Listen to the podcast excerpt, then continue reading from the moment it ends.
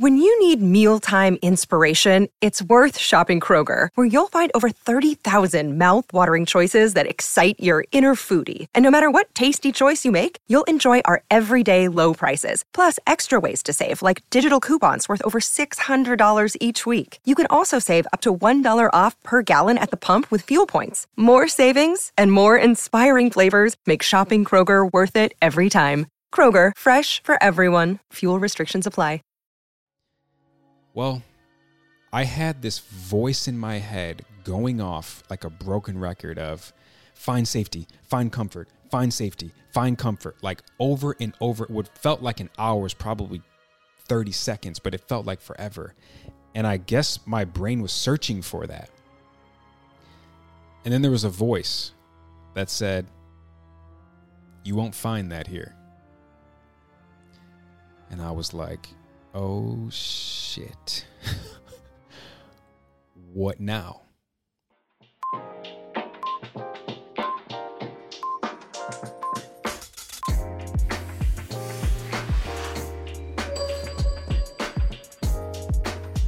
Beautiful people, welcome back to another episode of Who Can Relate. We are back. Thankfully, I am in good health and good spirits. Thank God. Um, to everyone who sent a lot of love in the DMs and a lot of supportive messages from my post on Tuesday saying I would not be able to put out an episode due to having two migraines in the last 36 hours. Um, I really appreciate you guys. Thank you for that. Thank you for all the tips as well. Um, I'm going to try to get on top of this migraine thing because it is the only thing that I've ever experienced that just takes me out. Uh, thank you for that. so, uh, before we get into the the topic of this and maybe the reason why you clicked on this episode, yes, we'll be talking about my first encounter and first experience with ayahuasca. Um, we have to go through the checklist. So, first things first. Um, if you are new here, welcome. Thank you for taking the time. I appreciate it. Uh, this show is all about people discovering their higher self through adversity vulnerability with a huge underline under that word, and self love. I'm your host, Justin Davis, aka JD. And again, I appreciate your time. Okay, next up, we're going to go with a quote of the day. And because I'm three days late, I feel like I owe you guys two quotes. So here we go. Here's the first one. Uh, this comes from one of the last books that I recently read called The Courage to Be Disliked. Uh, incredible book. I highly recommend it. And the quote is when you hit an obstacle, do not mourn it because it provides growth opportunities. I will say this one again. When you hit an obstacle, do not mourn it because it provides growth and opportunities. Let's let that sink in here for a second because how many of us can relate to hitting an obstacle and we either mourn it or we're stuck on it and we just can't think about anything else aside from what is right in front of us, preventing us from what we want or what we want to achieve? And the reason why I chose this is because that is, for the most part, a lot of what I'm kind of dealing with currently. There's a lot of things, uh, let's call them obstacles in front of me. Um, whether I'm placing them there or the universe is placing them there, they're there. And, and I'm really trying to maneuver around them and trying to figure out an, an out, if you will. And so the second part of this quote being because it provides growth opportunities that is something I've really had to just accept. I have to understand that this is happening for a reason, whether it's growth, whether it's an opportunity, or maybe it's just a second to double check to make sure I actually want to go through with what I'm trying to do. So I chose that, and, and I hope you guys like it. And then the second one, we'll call it a bonus quote, is from Will Smith's book entitled Will. It says, It's amazing how skewed your vision can become when you see the present through the lens of your past. Again, let that sink in for a second, let it marinate. How many of you also can relate to seeing the present through your past? Right? Here we go again. Same thing, different day. Oh, I hate when this happens, right? All that is reference to the past, as opposed to seeing your current lens for what it is today and not through your past again, something I'm really dealing with now. I had family in town, uh, my daughter and my mom uh, last week, and, and, they were in town for a week, and it was a uh, it was a week. It, it was a week. Um, yeah, it was it was a week. It was heavy. So um, a lot of lessons learned during that week, and um, a lot of reflection on my my own part, and just trying to figure a lot of things out and what I still need to work on. Uh, some triggers came up, and uh, again, just just a reminder that I need to continue to do the work. So again, um, a lot of it was from the past, and that's sometimes how I currently view myself is, is through who I was in the past. And I have to remind myself that that's no longer who I am. And God knows I've been working my ass off to not be that person or that version of myself anymore. So why would I still have those same lenses on? So uh, again, I just really appreciate that quote because it uh, it really helps out and how true it is. It's amazing how skewed your vision can become. Mm. Okay.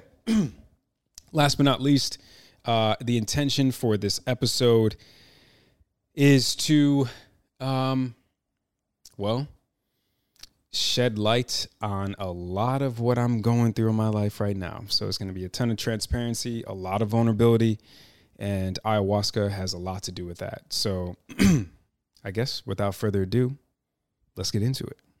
Okay, so I was thinking about just googling a, the definition of what ayahuasca is. Um, I know it's you know plant based medicine. It's it's an indigenous plant based medicine, but um, I actually was blown away that it was in the Will Smith book. He he in detail describes his first experience and I think his second experience with ayahuasca. And so I thought, all right, cool. I'm just going to take the uh, wording from his book, and he gives a great definition of what ayahuasca is. So if you are unfamiliar with what ayahuasca is, here you go. Ayahuasca is a sacred brew. It has been used for millennia by the indigenous tribes of the Amazonian jungle during spiritual ceremonies and shamanic rituals. It's a kind of tea made from the bark and stems of a tropical South American vine, sometimes mixed with other psychotropic plants. The name comes from the Quechua language, where aya means soul and huasca is vine. Translation Vine of the Soul. Ayahuasca contains a mind altering compound called, well, it's a long word, but I'm just going to say DMT, and it is considered a sacred medicine employed by serious spiritual seekers, not for recreational use. Ayahuasca's healing properties are currently being used in the treatment of PTSD, drug addiction, depression, and anxiety, among many other physical and psychological ailments. And as Will Smith says in his book, he does not suggest the use of ayahuasca or any substance without professional medical prescription and supervision.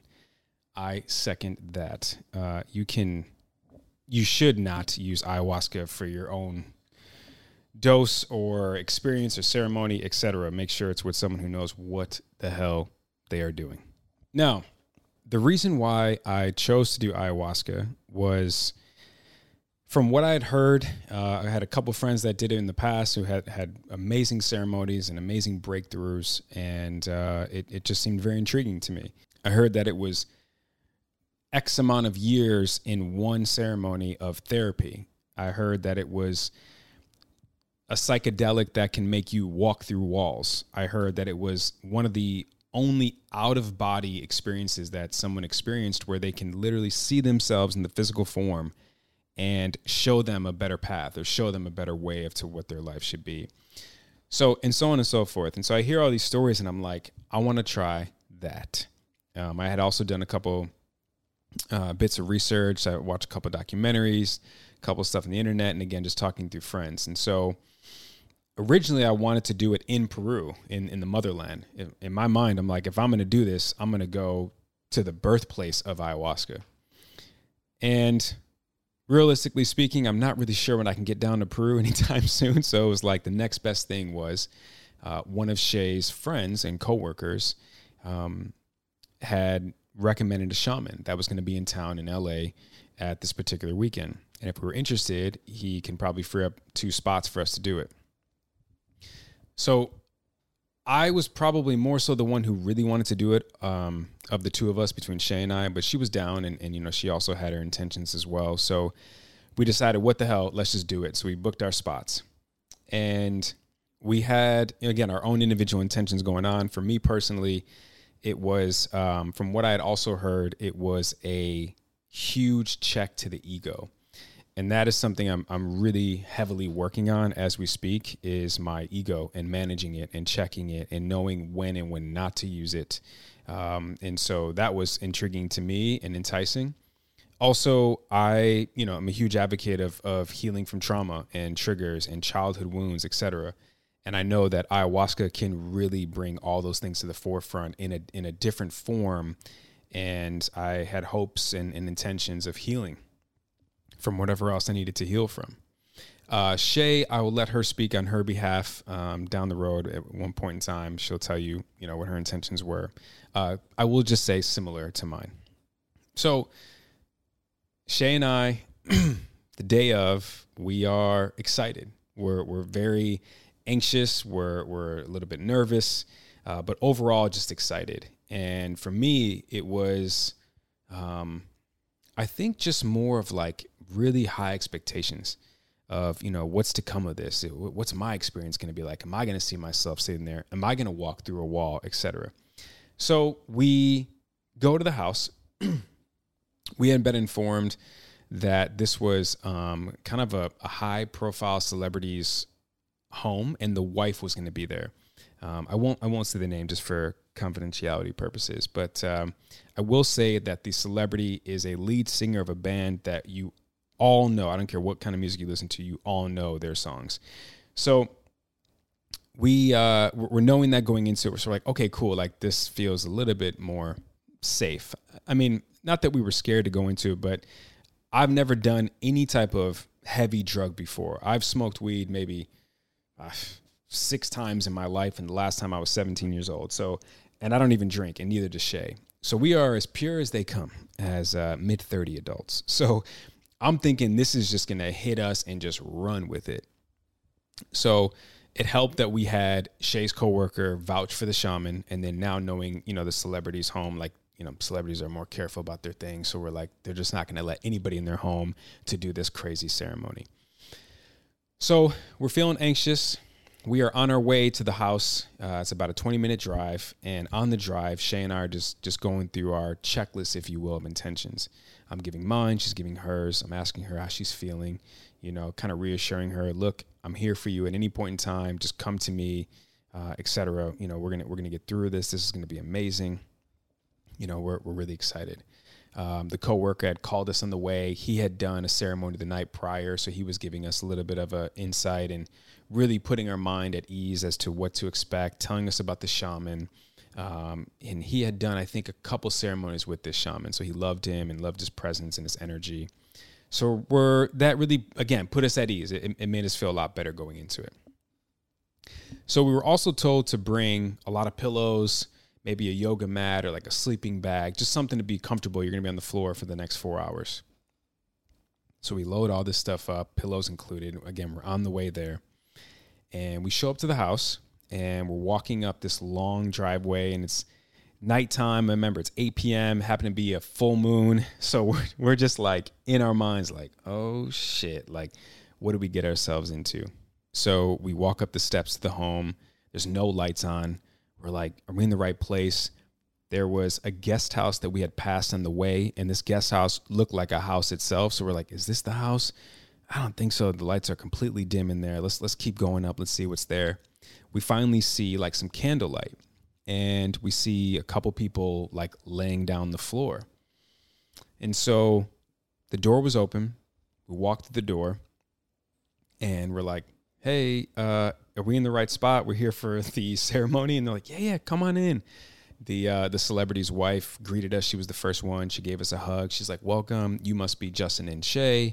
Uh, we've heard all about you um, Shay's coworker again. I won't say his name, but they're like, um, you know, so and so raved about you guys, and and he said to make sure that we take good care of you guys. This is your first ceremony. Don't worry, you're in good hands. You can set yourself up all right here. So Shay and I are unpacking our stuff, and and by the way, we packed way more than we needed to. Shay brought like grapes and crackers and almonds. I'm like, babe, we're not to be able to eat. I, I don't think water, sure, but from what I know, we're to be purging a lot. And she's like, it's fine, just bring it. We'd rather be safe than sorry. So I'm in the kitchen loading up the fridge with all these grapes and all these snacks that she brought. I hear her talking to the people in the room and, and kind of, you know, getting to know them, getting acclimated. so I come into the uh, the living room, we'll call it, and I start to set myself up. And uh, you know, we're getting everybody's names. There are, I think, six people at this time in the room. And now this was on a Sunday, and so this was the third day of the entire weekend of ceremony. So the shaman performed a ceremony on a Friday, the next day Saturday, and then here we are on the Sunday. And so everyone in this room was on day three of an ayahuasca ceremony. And we were like, how are you even alive right now? Like, from what we know what you go through, for you to be on your third day in a row, like, how much shit do you have to work through, right? So I'm like, hey, it, it, to each their own. So we're getting to know everybody, and uh, the host of the home says, um, I, I, take it you guys are married. And Shay and I are like, yeah, you know, two and a half years, blah, blah, blah. And she's like, wow. She's like, I, I did ayahuasca one time with my husband, and he had a terrible ceremony and was screaming in the middle of the ceremony, saying, okay, please stop it. Okay, show's over. Everyone get the hell out of here. We're done here. And you can't do that in an ayahuasca ceremony. And you are heavily under the influence. And so I bring this up because the woman said, I don't think I could ever do this with my partner again because it really takes away from your own individual experience. And she looked at me and she's like, Justin, for you as a man, you're probably going to feel naturally like you need to protect Shay if she's struggling or if she's you see her going through something, and that will take you out of your dimensions and go to her, etc. And we're like, well, cool, we're here now, so this is what we signed up for. we're just gonna you know work through it, and um, so again, just small talk, carrying on, and about 30 minutes now in total, we're here, and there's no shaman in sight. The lights are still kind of on. We're all still up. It's like 8.30 8.45 and we're like what? You know where is this guy? So all of a sudden this large figure of a man walks in. He's about 6'2 um, this peruvian guy uh, really really deep voice i'm talking like barry white with an accent with a south american accent right and he walks in he's like i'm victor you know like that kind of thing and we're like oh shit and um, so he, he comes over to Shay and I right away. He greets us. He's like, Oh, you're so and so's friends. Don't worry, you're in good hands. We're happy you're here. If you have any questions, let me know. But I promise you, this is a safe space. I've been doing this for 30 plus years. I brought the medicine, etc. I got you, kind of thing. Cool. We feel a lot better. So he goes through what the ceremony will entail. He talks about the heritage and the tradition from the Peruvian people and where the medicine comes from and and why he did it and where his journey started from. And he's got an incredible story. And we're like, great, you know, now now we're excited. The nervousness is kind of subsided. Now it's more the excitement because he kind of talked it up. So he says, you know, throughout the ceremony, I will be doing um, traditional chants.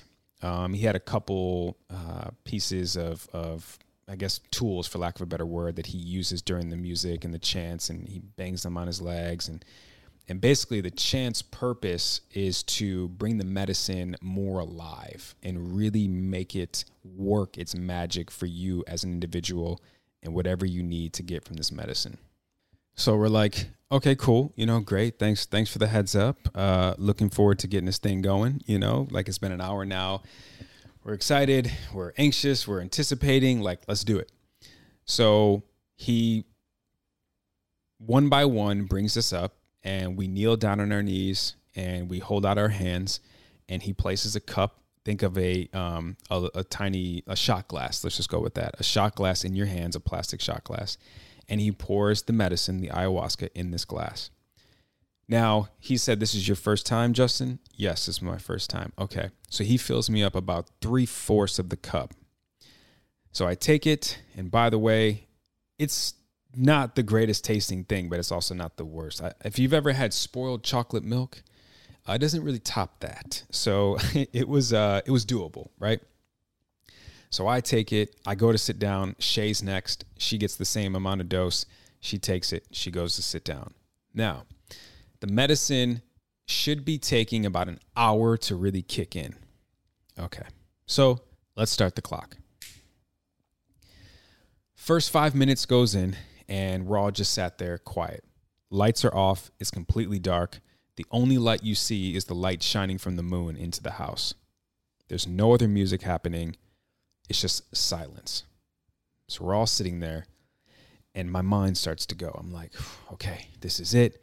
There's no turning back now. I took the medicine. I made a commitment. I'm going to give it my best shot here. Let's let's go.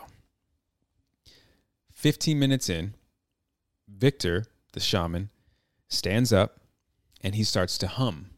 He's he's humming this this this song. And he's remember his deep voice, so it's like like almost penetrating through you, like how deep it is and how vibrational it is. So he's humming. Then it turns into a song and a chant. He grabs what is basically like a tambourine, but just picture instead of like um, the jingle of it and the um, uh, the little like um, uh, drum hats. I can't think of. Anyways, instead of those clinging things, it's it's a bunch of leaves. So they're making a noise nonetheless. So he's using this while he's doing the song. He's banging it on his leg. He's walking around us, and I feel nothing. 25 minutes goes by. Still nothing. 45 minutes goes by, and probably on the third song, the third chant, with more tools that he's using and more instruments that he's using, absolutely nothing. I'm like, all right, don't don't trip. Like he said, an hour. Let's let's give it the hour. The hour comes, and I feel maybe five percent of the medicine, maybe, and I'm maybe being generous. And I'm like, damn, like either I'm immune to this or I needed a bigger dose, but nothing's hitting right now. They said an hour. Like, what's what's going on? So Victor comes up to me and, and he's like, How you doing? And I'm like, Vic, I gotta be honest with you, man. I don't feel anything. Is that normal? Is that okay? Did you not give me enough? And and he kind of looked at me and gave me like a a confident smirk, like, don't worry, let's let's wait a little bit longer. And I'm like, all right. He goes up to Shay, similar conversation. I check in with Shay and I'm like, you know, like a thumbs up, thumbs down. Like, are you good? She's like, I don't, I don't feel anything. She kind of throws up her hands if you're listening and not watching. And I'm like, you know, he said, he said, give it more time. Give it, give it more time. And she's like, yeah, okay, okay. So an hour and 20 goes by and I'm maybe now at 10% of, of, of effect. And I'm like, damn. Like, what? I was hyped for this. I dieted for this, and I don't like to diet. Like, damn, you know, I really needed this. I wanted this, Vic. So he comes by all of us one by one and he says, If you're wanting another dose, I will prepare it for you. Cool.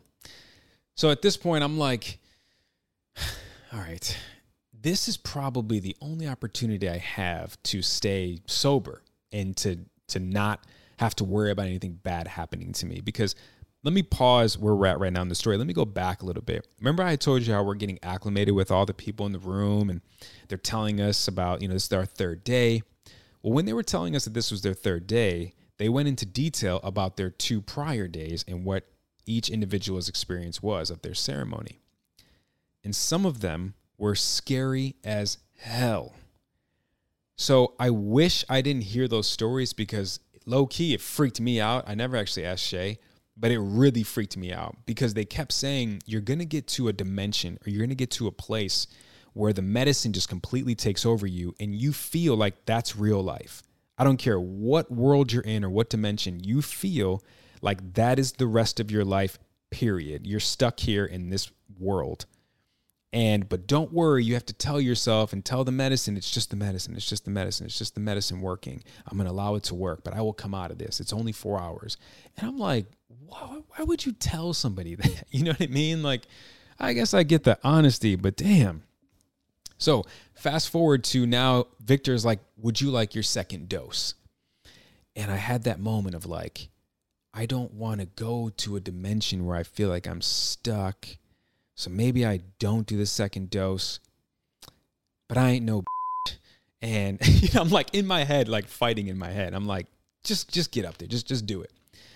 So I think I was like the fourth one to go up and, and, and take the second dose. And by the way, the second dose in that shot glass, uh, my cup runneth over, Vic.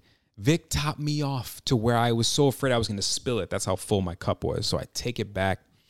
And I remember thinking, ain't no going back now. like, this is it. So I think because I did the second dose, then Shay felt inclined and, and, and felt reassured to take hers. And it turns out that everyone in the room took a second dose. So I'm like, all right, cool. I, you know, I, I feel better about about at least I at least I tried. Like if nothing hits, at least I tried. So I'm two doses in, and Vic starts to chant again, starts to go through his song. Still don't really feel anything. So now I'm a total of an hour and a half in. The second dose is about 25 minutes in. Nothing. Vic comes up. Justin, how, how are you feeling? And I'm like, Vic, I got nothing, man. I, you know, I'm at 15%.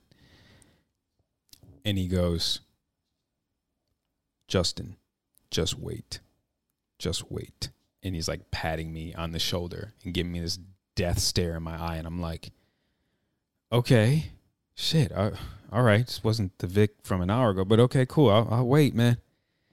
And I swear to you, no more than 10 minutes later, on chant slash song number eight on the track of the ceremony of Justin Davis, it hit. And it hit hard. I was so overheating that I almost got naked. I mean, I had a long sleeve on, a t shirt underneath that. I had a pair of sweatpants on, pair of longer socks, and I took off everything but the sweatpants and I rolled up the the pant to my knee and I just had my t-shirt on and I wanted to take that off. I'm burning up. And I'm like, someone needs to open up the window, turn on the air, dude. Like, am I the only one frying right now? Like, what is happening? I'm hot. I'm uncomfortable. My ass hurts because I didn't have enough padding on my ass. I don't have that much padding to begin with, but I'm like really needing more and I'm like super uncomfortable. I'm like turning and tossing and tossing and turning and I'm like what the f- what is happening? There was a moment where I was like oh shit, like it's about to go down right now. And I remember in that moment feeling like no. No, no, no, no, no, no, no, no. Okay. Nope. Nope. Stop the show. I'm not doing this. Thanks for coming out, Vic. Honey, either you can stay here, do your thing, I'll wait for you in the car, but I'm getting the hell out of here. I am not going through with this. I can't do it. And I started to have like a mini panic attack because I knew I was heavily influenced and I couldn't drive. I didn't even know if I could really walk, so I was stuck. And it was probably the most uncomfortable feeling I've ever had in my entire life. I, I can only go back to like maybe one or two roller coaster rides. We're going up, and right before we dip. And that's probably it next to this experience. And so realizing I can't leave this place. Like I'm I got to go through this now. I shouldn't have taken the second dose. Damn it. Why did I take the second dose? That's what I kept thinking. You idiot. This is your first time. This is what you get. The whole go bigger, go home shit. That's what you get right now. That's that's that's thanks for coming out. So I'm having this internal struggle in my head. And meanwhile, we're probably on our one hour and 45 of the of the four or five hours we're supposed to be here.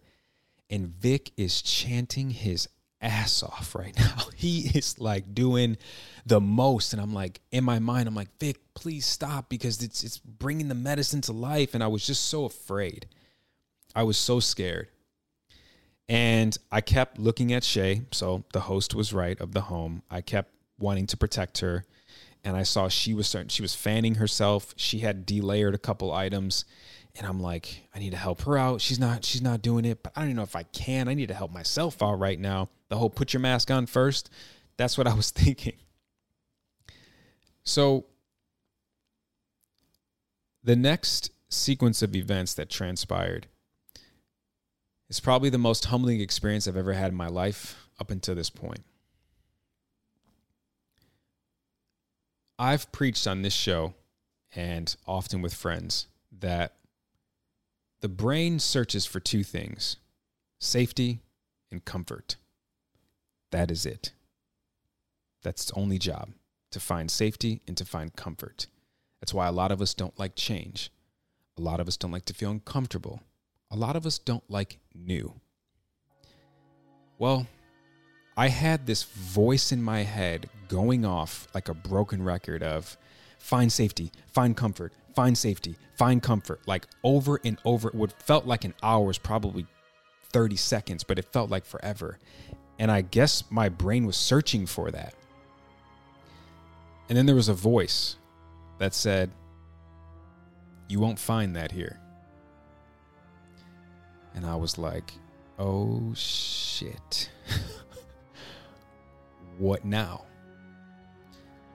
If you can ever think or reflect on a time in your life where you literally had zero control of something that you would do anything to get out of. Think about that moment. It's exactly what I was experiencing. And that panic started to set in more. So then the ego showed up. And the ego is now fighting with the medicine. Now I can't see it, I can just sense it. And then I hear another voice. And now this is the plant medicine's voice. And it says, You are one stubborn mother. Huh. You are one hard mother. And it kept saying that over and over and over. And every time it would say that, my ego didn't speak.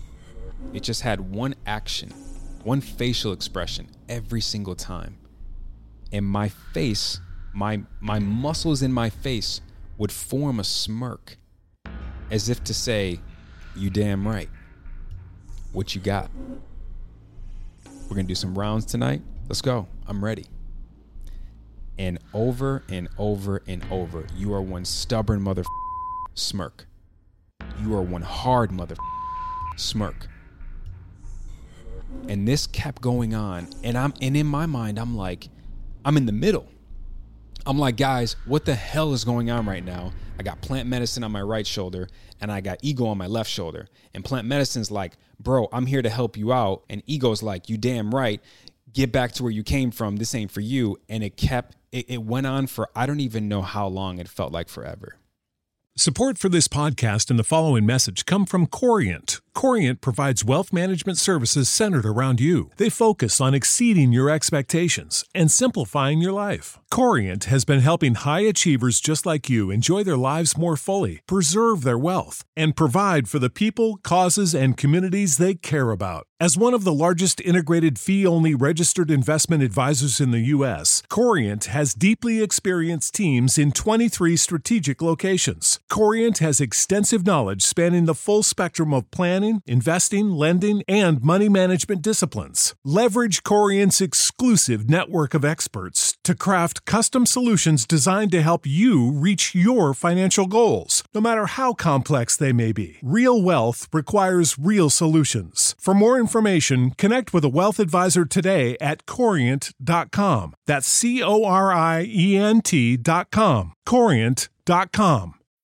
When you need mealtime inspiration, it's worth shopping Kroger, where you'll find over 30,000 mouthwatering choices that excite your inner foodie. And no matter what tasty choice you make, you'll enjoy our everyday low prices, plus extra ways to save, like digital coupons worth over $600 each week. You can also save up to $1 off per gallon at the pump with fuel points. More savings and more inspiring flavors make shopping Kroger worth it every time. Kroger, fresh for everyone. Fuel restrictions apply and I'm still tossing, I'm still turning, I'm still hot as shit. I'm still trying to figure out either how the fuck do I get out of this or who's going to open up the window. One of two things need to happen ASAP. And I'm fighting this. And I'm like, I want to let go, but I'm so afraid of what I'm going to see. I'm so afraid of what's going to be exposed to me. I'm so afraid of what I'm going to hear and what I'm going to have to face. And now I'm telling you this story as if it was present day, and I'm taking myself into that space. But I'm gonna I'm gonna take myself out for a second and talk to you from hindsight. And I actually have some notes that I took down. I was journaling after my um, after my ceremony, and these were some of the notes that I took. I wasn't giving myself permission to let go. I didn't trust it. I couldn't surrender, and I was fighting to stay in control. The reason why I said that this particular moment of humbling and humbleness that was happening, I didn't realize how much of a control person I am. Like, I knew I needed control of things, and I'm one that always preaches control what's in your control, but we all know that's a lot easier said than done. And I also didn't realize how massive this ego was and how much it was hiding and how much it was protecting. And I couldn't let go. I, I couldn't surrender to the medicine. I couldn't give in to the ceremony. And it was so disheartening and so disappointing for a week later after the ceremony, even to this day. So now I'm, I think, two and a half, three weeks removed, and I and I I think about it every single day. And I was really hard on myself the days that followed. In fact, the next day, which they say you should not do anything. You shouldn't like be on the phone. You shouldn't go to work. You, sh- you shouldn't leave the house. You should just sit with your thoughts. You still have plenty of things coming in to process, to download. You should journal it all out, etc. And that was a really hard day for me because I just kept thinking like I was so upset with myself that I couldn't surrender. So, back to my ceremony, and we left off with the ego versus the medicine. This battle continues. I didn't really have the psychedelic experience of seeing different dimensions or going into different spaces or different parts of, of my mind and the world. I just remember this struggle, this this fight. And I remember getting up to use the restroom at one point, and I looked at myself in the mirror and I remember saying, You won. You, you won this battle. And I didn't want you to win. I wanted the medicine to win. Like, I'm here for the medicine. I'm here to get what I have been craving for years. Like, I hate that you won. I hate that you always win. Why do you always have to win? And I went back to my mat and I laid down. And I would say I was about 60, 65% there, present me, and, you know, 40, 35% under the influence. So I'm laying there and I'm I'm just like really pissed off. and the noises around me were so distracting and I think it was also the ego and the control trying to just latch onto anything to take me away from the medicine doing what it wanted to do. And so any noise of vomiting or purging, my my eyes open and I went to look and see who it was. Any hearing of crying or or you know moans or any type of noises like that, my my mind and my eyes went to that. And I remember hearing these these people's, you know, experiences and, and i remember feeling so bad and so sorry and, and so much empathy for them. Like i wanted to go console them and i didn't even know who they were. And so I, I had all these distractions. I can't really let myself go or surrender and so now i'm just sat here like great. Now i don't even know what time it is and i don't know how much longer we have but there goes my ceremony right? So vic is still chanting he's smoking this I don't even know what it was. It like looked like a cigarette, but I knew it wasn't a cigarette. And he's walking up to people and he's inhaling this, and then he's like, you know, like blowing it onto the person's head and blowing it onto the person's head. And he's doing this to everybody, myself included. I remember thinking like, damn, Vic, I wish I wish I was like wherever you would want me to be right now, man. I just I can't get to this place. I can't get to these people around. I can't get to their place. Justin, how you doing? How, how are you doing?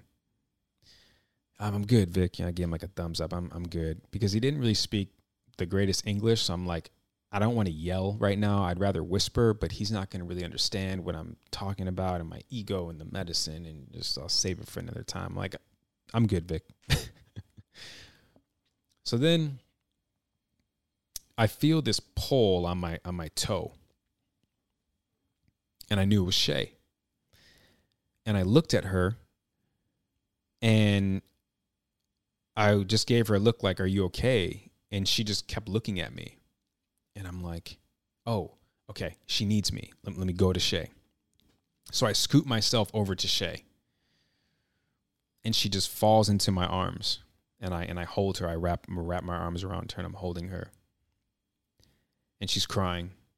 And I remember feeling in that moment like, okay, at least I have a job to do right now. At least, at least I can be useful, right? Because me and the medicine, we went at it. I won, unfortunately. You know, I'll come back for round two later, but right now, at least I have something to do while we're here. The tug on my toe from Shay was a very significant tug, and I'm going to tell you why. And this is where the transparency and vulnerability really kicks in here within my marriage. Shay has expressed to me that it's been hard for her in the past to come to me and and be open with me because she doesn't know how much she can lean on me. And a part of that is her individual self is having a hard time trusting people and, and you know, she has her own trauma from the past. And then the other part of it is me maybe not providing the right amount of space or, or enough of a space for her to confide in. But when she tugged on my toe and gave me a look, it was as if she told me very clearly without saying anything I'm asking you for help. You know I have a hard time doing this. Please don't let me down. And so when I scooted over to her and she collapsed in my arms on my chest and was crying, and I wrapped my arms around her, I just remember feeling like this is what she's been needing from me. This is what she's talking about when she says she doesn't know how to open up to me, but she wants to. And that feeling of like fulfilling a duty into finally understanding what someone's been asking me in, in, in ways to know that I was finally doing it felt absolutely incredible. That is like one of my my best takeaways from this entire experience. And so we're I'm sitting up, she's laying into me for uh, probably like 30 or 40 minutes, I think. You know, I'm 60% of the influence here. And again, my ass hurts, so I'm super uncomfortable. So I was like, I looked at her, I'm like, honey, can we lay down? She's like, yes, yes, yes, please lay down. But like, she didn't say this, but it was like, yes, please lay down. Don't leave me though.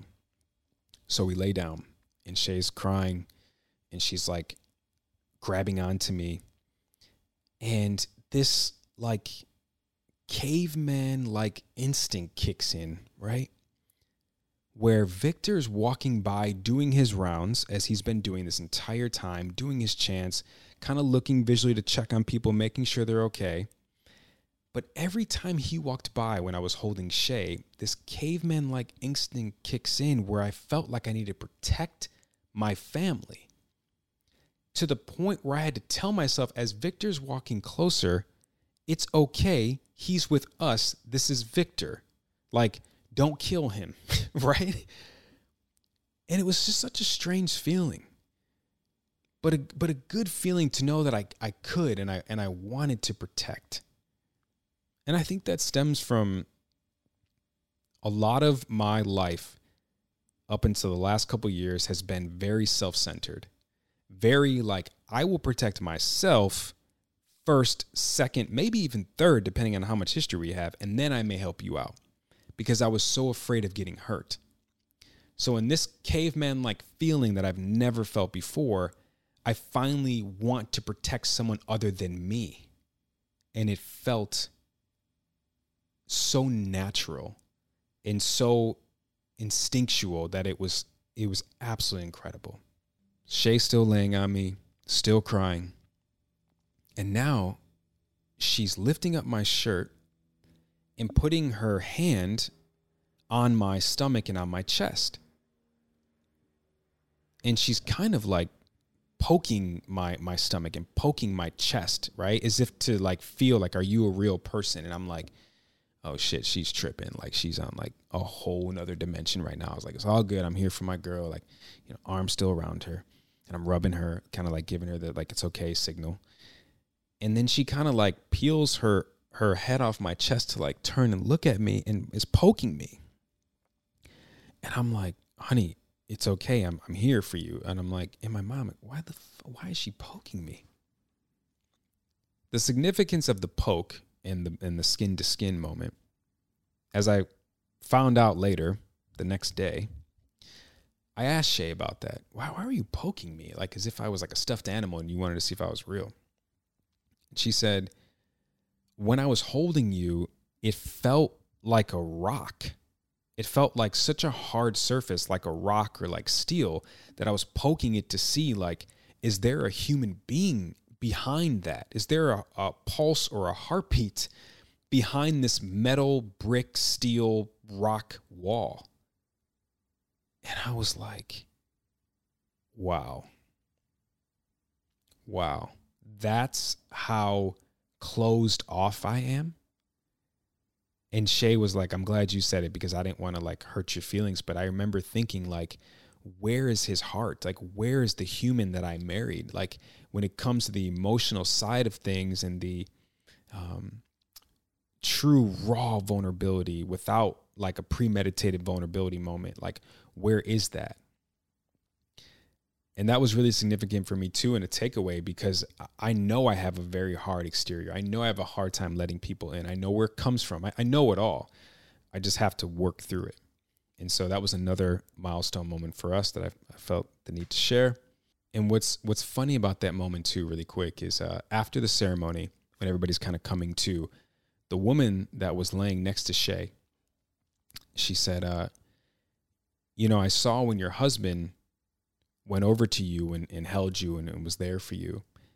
And she said the way you two were and the way he was holding you was such a beautiful sight to see. And it was so loving and so pure and so genuine.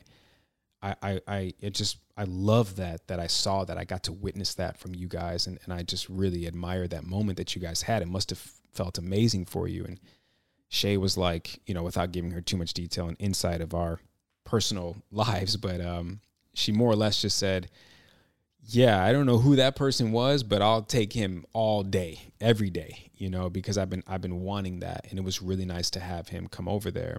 And so Shay and I shared that moment together, you know, in hindsight, just saying like, you know, that felt so good. And it did. It it really brought us really close together. And then even though we were under the influence, you know, we were sober and present enough to know that one, it's possible and I'm capable of doing that. And then two, Shay is able to count on me in those moments because when Shay pulled my, you know, tugged on my toe, Shay's a, a, a very difficult person to, and she's not one to ask for help. And so I knew that that little pull was like the only like please help me moment I was ever going to get from her. So I was like, I don't, I can't drop the ball with this. And so I'm, I'm glad I acted on that. I'm glad we had that moment, and uh, that is something we will always share, which is which is really special so I lay with Shay for another, I don't know, maybe maybe 30 minutes. We're holding each other. She's still crying, no longer poking me. I think she realized that uh, I was a very hard locked door, sealed shut. And uh, she'll try to crack it another day. And I decided to go back to my area and lay down and and maybe try this thing again. Maybe, see whatever medicine I got left in me. Let me let me see what else you got me. You got for me. You want me to work through. You want me to see. So I lay down, try to close my eyes. I'm just so uncomfortable on this on this floor. You know, note to self: I got to bring more padding. And I couldn't like completely again let go. However, I, I did have a visual and the visual was a little boy, about five, six, seven years old, in the corner of a room, sitting on the floor, with his knees up to his head, and his head is in the lap of his knees, and he's crying. And you can hear him sobbing. So I go up to the little boy and I, I said, Hey, are, you okay? Nothing. Hey, are, are you okay? Nothing. One more time. Hey, are, are you okay? And the little boy answers, Yeah, yeah, I'm, I'm fine, but doesn't look up. And I ask again, Are you sure you're okay? You're, you're crying, you're here, you're you by yourself? And he says, I'm okay, I'm, I'm fine. Doesn't look up. And I ask again, Are you sure you're okay? And he still doesn't look up, but his answer was different. And he said, No. No, I am not okay. I am 95% sure that that little boy was me. And I'm also 95% sure that that was my childhood room. And that was another major significant moment for me with my ceremony, along with the Shay moment and along with the ego versus the medicine moment. Because I know the inner child and the little boy in me is not healed and is not okay from the trauma and the scars that I've had in my life and from what I've seen and what I've heard and what I've absorbed and experienced in my life. And as much as I am working and healing on these things, in that moment, I realized very clearly I still have so much to do and how quickly I am to just say, I'm fine, I'm okay, I'm fine. And how hard it is for me to ask for help. after that visual, I was really starting to sober up. So much, in fact, that I was able to crawl to my duffel bag and search for my phone, which took forever. So I knew I wasn't sober because um, it shouldn't have been that hard to find. But I finally looked at the time, and it was midnight on the dot. 12 o'clock on the dot. And I was like, whoa, okay. I'm sure there's some significance behind that. And I'm like, all right, we got another hour of this. But I'm I'm like ready to go home. I mean, and, and I was like not not so much avoiding the medicine still, but I just was uncomfortable. I was hot. I was tired as hell. I wasn't able to release. I wasn't able to surrender. I'm like, I just want to go home, but you know, I'm not going to disturb the peace. I'm gonna, of course, I'm not going to get up and leave. So I, I, laid back down and I was just kind of just there. Um, I was very observant. People were still purging. People were still crying. Um, some other visuals that I won't say because I want to ruin anything for anybody. Um, and I will say the purging thing, if if people are you know um, have some questions or concerns about that. So they say if you have the urge to purge in your ceremony, they highly recommend and highly encourage you to do that because that is you purging the trauma that your body is storing. That is you purging any type of thing you need to release that you've been holding on to for however long. So, in fact, one of the girls who said, um, when we were all coming to, who was purging a lot. I mean, like a lot. In fact, I think she did three doses. Um, she said uh, it was as if I was like purging into like a well it wasn't like the buckets that we had. She goes, it, it looked and felt like I was purging into a well and I couldn't even fill it up like if I tried. You know, which tells us like how much we hold on to in, in our bodies and how much the body keeps the score. A great book, by the way, on trauma and how much trauma we store and and how much we have to work through. And so again, another moment where I was very jealous of everybody that they were purging and I didn't get to experience that. So um I guess I can kind of conclude all of this with the highlighted moments of my ceremony, which kind of in order are my ego is very much so a problem and a major obstacle in my way. It's bigger than I thought. It has more control over me than I thought I had over it if I took two doses of ayahuasca and I'm able to win with my ego over that, that scares the shit out of me. And that was one of the reasons why I was so hard on myself from the days to follow because I was genuinely scared. Like, damn, like this is way bigger than I thought. And I don't even know how to tackle this giant, basically. The other takeaway I had was my incredible moment with Shay in that loving embrace and, and just beautiful exchange of love that we shared, which is so amazing. And I'm so thankful and grateful that we had that moment. And then, thirdly and lastly, was my visual seeing my younger self crying and eventually saying, No, I'm not okay. AKA, I need help. I need love. I need guidance. I need healing. And the other thing I will conclude with is I will do this again. And I'm scared as hell because again, I, I aside from maybe a roller coaster ride or two, I've never been more scared or more uncomfortable before in my life. But I know in every bit and ounce of my body and my soul, my being, that I need to do this. I need to break through that ego and that control and that lack of surrender and trust. I need to let the medicine take me to wherever it needs to take me and to show me whatever it needs me to see. And I need to just let go. And yeah, I need it. So I will be doing that again. It'll be around two. And I hope to God I can report back that I lost and the medicine won, because that is the what I want to see on the scoreboard. Um, I will be doing that journey by myself uh, Shay said she she's going to sit that one out, so she will be my my chauffeur.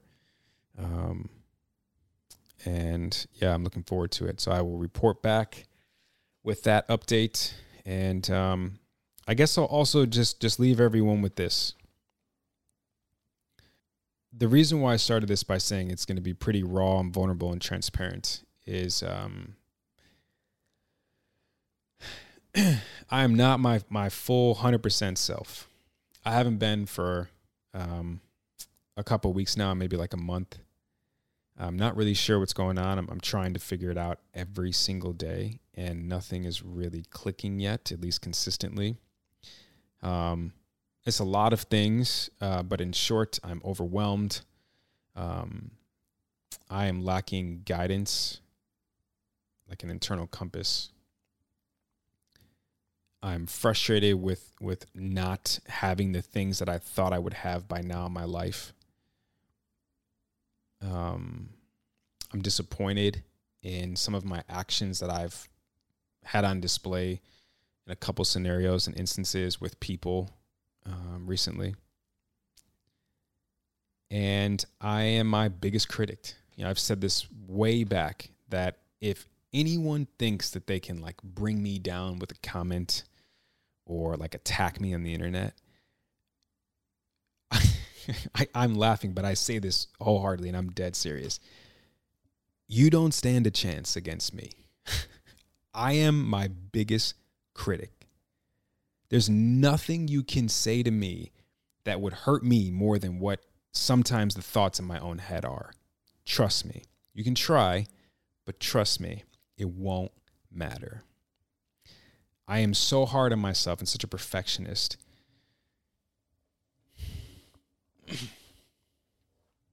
I think it has a lot to do with um, the fact that I'm getting older. I'm only 35. I know that. So everyone older 35, calm down. But you know what I'm talking about. I'm getting older. And I feel like, you know, time is just flying by. It's going so fast. And I'm like, slow down. Like, I still have so much I want to do. I still have so much I want to be and become and give. And I just feel like I'm running out of time. I, I don't know how to explain it, but it's really hard. And I have people that look up to me. I have goals. I have things that I want to achieve. And, and I'm like really struggling with the direction being more important than the speed right now. Um, because the speed is always there. Whether it's an impulsive speed, it's always there. And I'm just really lacking direction. And um, it's been a struggle. It really has. And so that was also part of the reason why I wanted to do ayahuasca because I'm like, I don't know what else to do. Like that's where I'm at right now. I don't know what else to do. Um,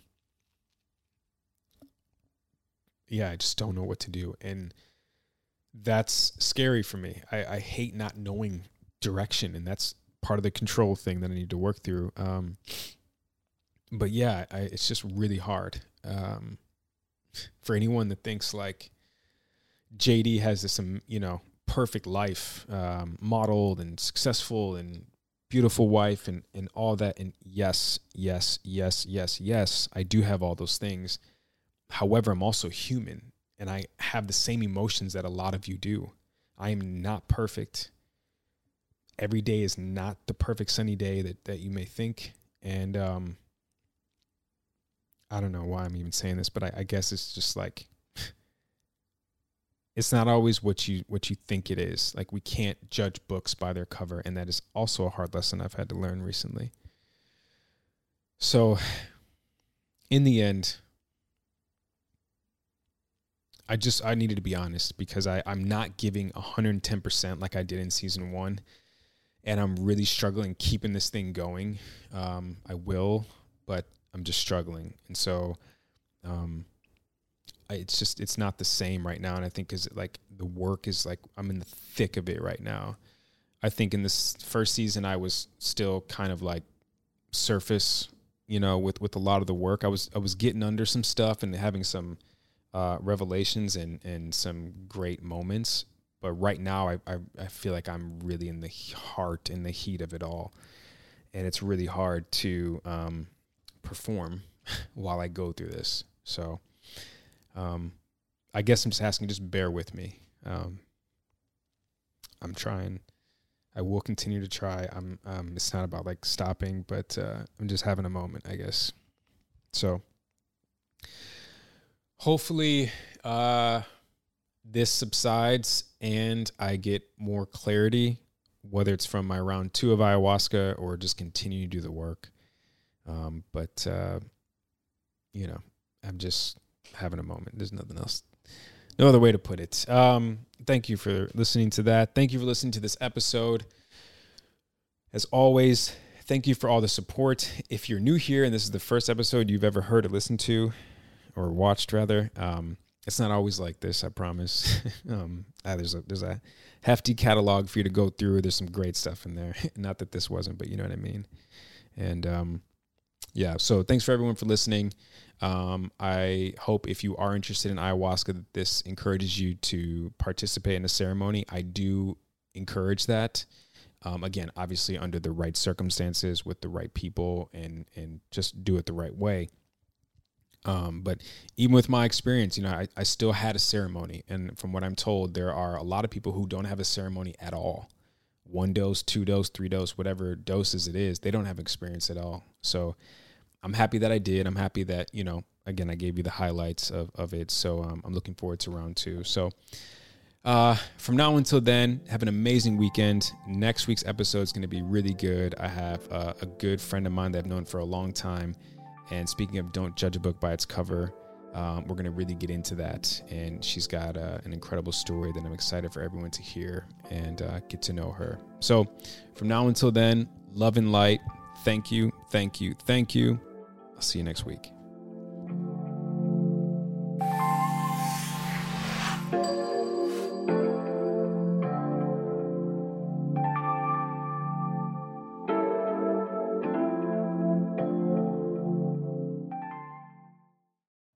You know how to book flights and hotels. All you're missing is a tool to plan the travel experiences you'll have once you arrive. That's why you need Viator. Book guided tours, activities, excursions, and more in one place to make your trip truly unforgettable. Viator has over 300,000 travel experiences to choose from. Everything from simple tours to extreme adventures and all the niche, interesting stuff in between. So you can plan something that everyone you're traveling with will enjoy. Real traveler reviews give the inside scoop from people who've already been on the experiences you're considering. So you can plan with confidence. Free cancellation helps you plan for the unexpected. And 24 7 customer support means you can travel worry free. Download the Viator app now and use code Viator10 for 10% off your first booking in the app. Find travel experiences for you. Do more with Viator. Save big on brunch for mom, all in the Kroger app. Get 16 ounce packs of flavorful Angus 90% lean ground sirloin for $4.99 each with a digital coupon. Then buy two get two free on 12 packs of delicious Coca Cola, Pepsi, or 7UP, all with your card. Shop these deals at your local Kroger, less than five miles away. Or tap the screen now to download the Kroger app to save big today. Kroger, fresh for everyone. Prices and product availability subject to change. Restrictions apply. See site for details.